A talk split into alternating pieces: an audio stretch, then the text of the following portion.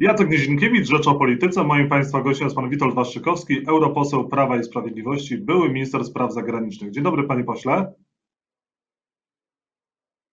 Dzień dobry, dzień dobry Państwu. E, panie Pośle, dlaczego według Pana kompromis osiągnięty z Brukselą to przegranie polskiej suwerenności?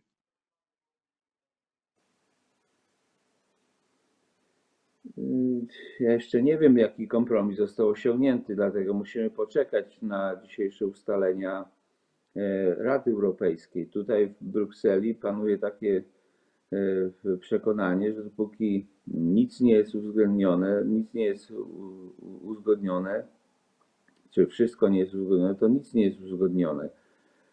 E, także dajmy szansę premierowi, żeby zawrzeć, jeśli, jeśli rzeczywiście będzie ten kompromis, i wtedy będziemy go oceniać. Dzisiaj jest za wcześnie w tej chwili. Dzisiaj wszystko, e, wszystkie instrumenty premier ma do dyspozycji, aby wynegocjować porozumienie dla Polski.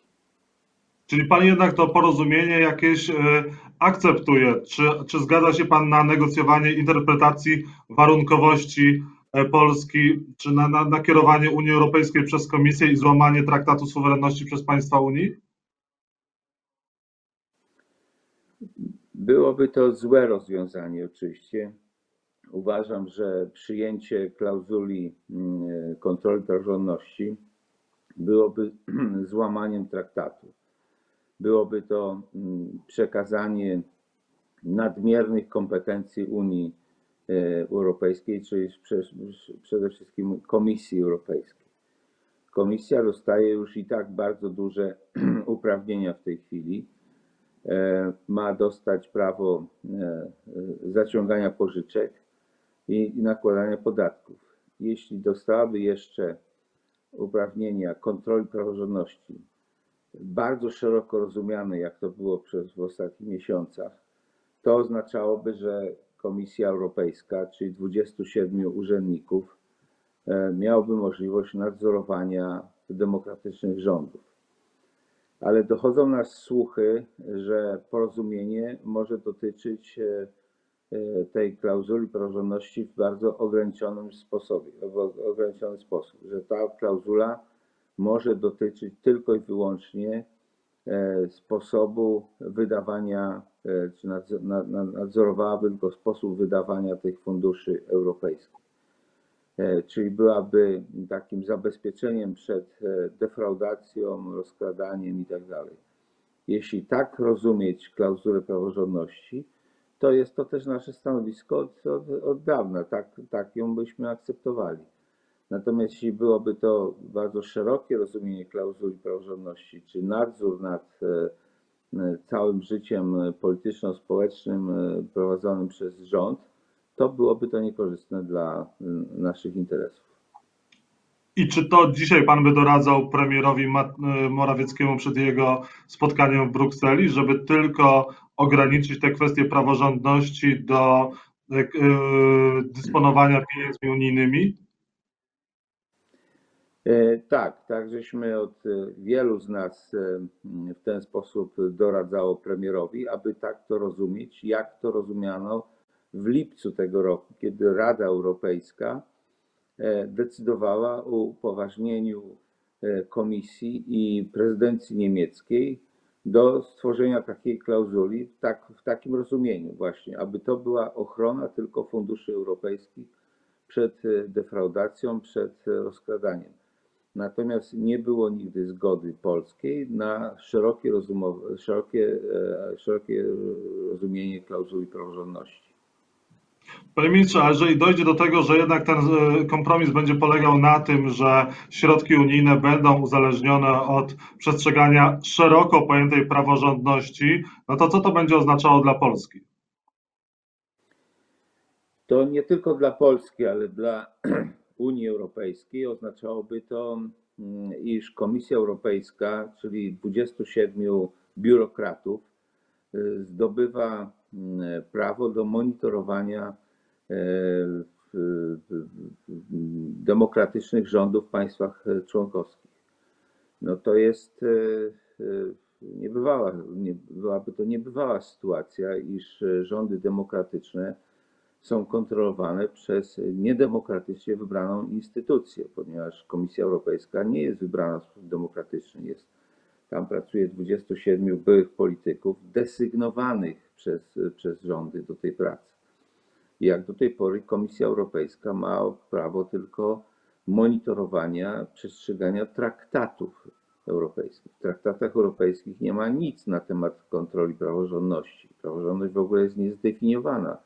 Nie istnieje w żadnym e, prawnie wiążącym dokumencie europejskim definicja praworządności. No, w związku z tym byłaby to rzecz niesłychana. Dzisiaj oczywiście e, lewicowo-liberalna większość polityków w Europie ma nadzieję, że kontrola praworządności mogłaby służyć do e, dyscyplinowania rządów, rządów zawieranych czy, czy tworzonych przez państwa przez e, partie e, konserwatywne, tak jak w Polsce czy, w, czy na Węgrzech. No dobrze, ale za kilka lat wahadło może się politycznie zmienić. I co będzie, jeśli w Paryżu dojdzie do władzy pani Le Pen, a, a w Berlinie Alternative für Deutschland, prawda? I zaczną wtedy wykorzystywać ten instrument przeciwko jakimś niedobitkom, epigonom lewicowo-liberalnym, które przeżyją jeszcze w Europie. Więc y, jest to instrument bardzo niebezpieczny, który dalibyśmy y, komisji, który może być obosieczny i może być wykorzystywany przeciwko demokratycznym rządom państw członkowskich. A czy postawienie sprawy na zasadzie weto albo śmierć nie było błędem? Nie popełnił e, FOPA Zbigniew Ziobro? E, tutaj mieszają się dwa porządki. E, oczywiście tego typu retoryka jest e, dozwolona w kraju, jest to umacnianie mandatu premiera, natomiast no, premier przecież nie, nie musi traktować tego w taki sposób, nie podchodzi do, do rokowań wetu albo śmierć. Premier ma pełny margines, pełen margines swobody, aby to negocjować. Także co innego jest ta dyskusja w kraju, a co innego jest e, prawo premiera do negocjacji mm, i zawierania porozumienia. Donald Tusk spór o budżet ocenił następująco: szantaż weta zawiódł, kończy się polityka ustępstw. Nie, nie chcę komentować. To już jest były polityk, który e, bardzo zaszkodził Polsce zarówno jako, jako premier. Dzisiaj widać przecież, że e, Polska pod, e, kierowana przez właściwy rząd mogła znaleźć istotne pieniądze na programy społeczne, na programy rozwojowe, tak jak to się stało w ostatnich pięciu latach, a w poprzednich latach za czasów rządów Donalda Tuska dominowała teza, słynna teza pana Rostowskiego, pieniędzy nie ma i nie będzie E, dominowała teza, wystarczy być w Unii Europejskiej, wystarczy przyjąć jakiś komuniter i płynąć w głównym nurcie. To były bardzo, bardzo złe lata e, dla Polski. E, w związku z tym no, on ma prawo już się tylko milczeć, dlatego że nie ma prawa recenzować tej polityki. No, jest Polakiem, jest byłym premierem, jest szefem IPP no to warto było, żeby coś pomógł tej Polsce, prawda, temu swojemu krajowi, jeśli, jest, jeśli się dalej uważa za, za Polaka. No niestety będąc 5 lat e, e, szefem, e, przewodniczącym, prezydentem Rady Europejskiej Polsce nie pomagał, wręcz przeciwnie, szantażował polski rząd, domagał się przyjmowania uchodźców, migrantów i tak groził karami. Nie pomógł w żadnej kwestii, a dzisiaj wiemy, będąc w Unii Europejskiej od lat, że urzędnicy mm, europejscy w dalszym ciągu mają swoją ojczyznę. To nie jest tak, że stając się urzędnikiem europejskim, nagle staje się ktoś kosmopolitą i nie pomaga swoim. Widzimy, widzimy jak, jak działają Niemcy, jak działają Francuzi e, na tych urzędach, jak działają Włosi. Oni e, promują interesy własnego kraju, informują własny kraj, promują ludzi z własnego kraju na różnych stanowiskach. Tu z tego nie robią. Niestety a byłem wtedy w rządzie, kiedy Tusk sprawował ten urząd e, i doskonale wiem, że nie współpracował z panią premier e, Szydło, nie pomagał nam e, w żadnej kwestii. I dw- dwie kwestie na koniec. A czy Be- Beata Szydło, premier Szydło mogłaby być w przyszłości kandydatką PiS na prezydenta? Ona byłaby dobrą następczynią Andrzeja Dudy jako głowa państwa? Mogę tylko mówić tutaj e, za siebie.